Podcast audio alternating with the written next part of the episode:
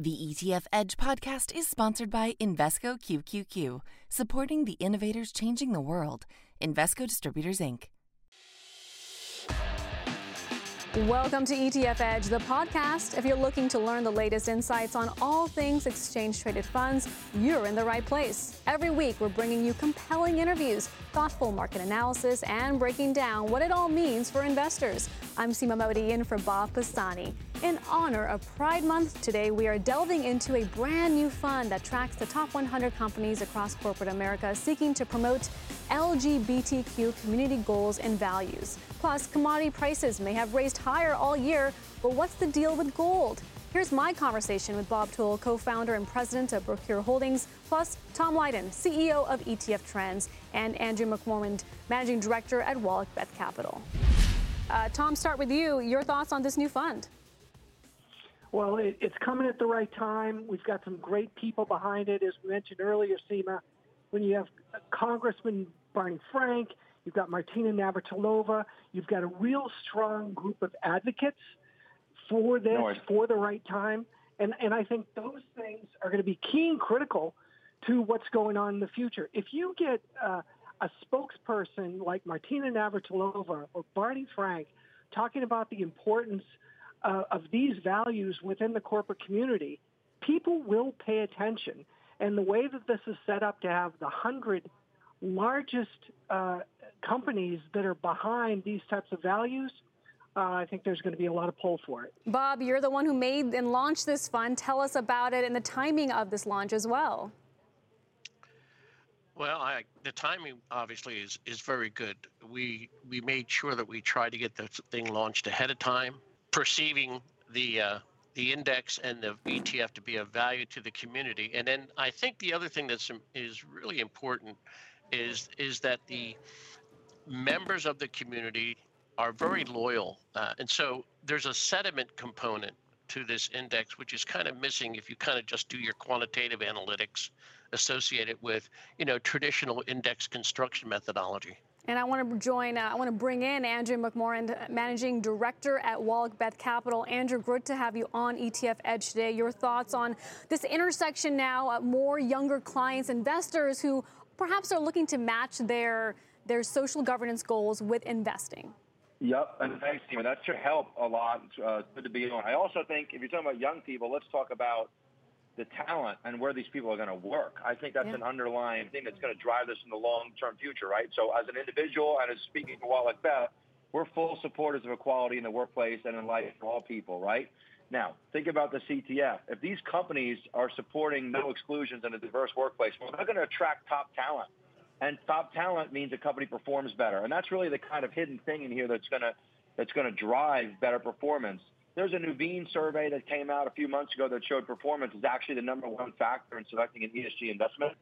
So, you know, this should do quite well in the long term given that. We're full supporters of it. Bob, how did you decide which companies are prioritizing inclusion more than others? Is it looking at board representation or are you going beyond that?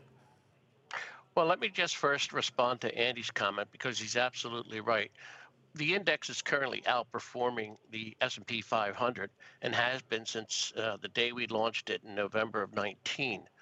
So the index itself is doing, I think, what it's supposed to do, uh, and it's measuring people's sentiment towards companies uh, and the values that they, in essence, exhibit to the marketplace. The uh, structure started out with uh, over a thousand securities, and then what the first thing we did was screen them for uh, inclusion in ESG using the uh, UN standards. And then the second thing is, is we went out and we contacted uh, members of the community. We hired Harris Poll, and the Harris Poll staff went out and uh, surveyed as many people uh, as they felt would be statistically significant. And from that, we drove ah. the weighting of the selections of the company. Understood. Clearly, a comprehensive process used. Guys, let's switch gears to the reopening story. The jury is still out as a great debate over inflation rages on. Commodity prices have surged as lockdown measures ease and demand races higher for everything from lumber to soybeans, sugar, and even rubber. But one precious metal appears to be sitting out on this major melt up, and that is gold. Tom, tell me what is happening here. Gold was supposed to be the, the greatest inflation hedge. What's gone wrong? Yeah, well, I think there are a couple key things here, Seema. Uh, first and foremost, uh, people don't need gold right now. They need everything else. They need base metals. They need oil and gas. They need agriculture, corn and wheat. And all these commodities are really key to what's going on right now. We have problems in the pipeline. Things aren't arriving on time. So it's a demand issue for sure. And we're also in the situation where people are uh, increasing prices. We're seeing that at the supermarket. We're seeing it at the pumps. We're seeing it in supermarkets as well. So all those things align doesn't bode well for gold. Gold's kind of flat this year when you take a the largest commodity fund, PDBC, uh, which is the Invesco Optimum Yield Diversified Commodity Fund. That's up over 27% this year.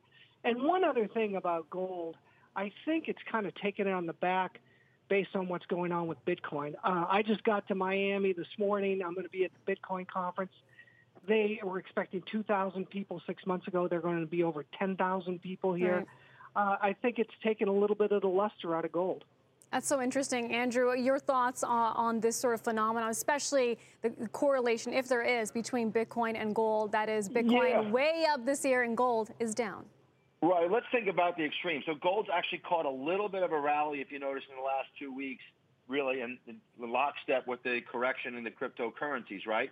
think about the volatility. Uh, we feel our institutional investors who are obviously getting starting to get involved in cryptocurrency, or at least thinking about it, then here you, they get their first taste of a real decent, you know, which is a 50% correction. A lot of people don't want to stomach that, even as an inflation hedge. So the more that those happen, I think it trickles back in. And just think of the extremes, right? When Bitcoin, when, when cryptocurrencies are down, people are like, oh my gosh, it's a scam, it's it's whatever. And then when cryptocurrency rallies, everyone's buying it because they're like, hey, it's going to take over Bank of America, right? Now, both those things aren't going to happen, right? It sits somewhere in between that. When gold rallies, it's like, hey, is it too high? What's the inflation hedge? You know, do I use it for anything besides a store of value? And when gold is down, people go, hey, maybe now is a good time to get in a precious metal that's been around for five. I guess the question right? is, are you making changes to your portfolio right now? Do you have clients who are telling you, Andy, you know what, I don't, I want less exposure to gold? I actually think our clients think that there could be a little bit of a pop here. We've seen some buying. IAU did a reverse split, which is a big gold ETF, and I actually think this could probably get near. It's actually near an all-time high. It just doesn't move as fast, right? So I think it could hit that two thousand dollar level pretty soon. Tom. Uh, well, I, I, think there's always demand for gold. It makes sense to have diversity in three, three to five percent in your portfolio. But as you probably know, Seema, there's a line around the block at the SEC with people having applications for Bitcoin ETFs. It's going to be very interesting to see if that happens because then you can buy through your Schwab or your Fidelity account. Uh, you can buy Bitcoin and trade it through your brokerage account.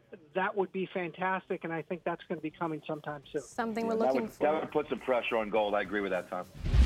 That's it for today. I'm Seema Mody in for Bob Pisani. Thank you for listening. Make sure you tune in next week. And in the meantime, you can tweet us your questions or topic ideas at ETF Edge CNBC.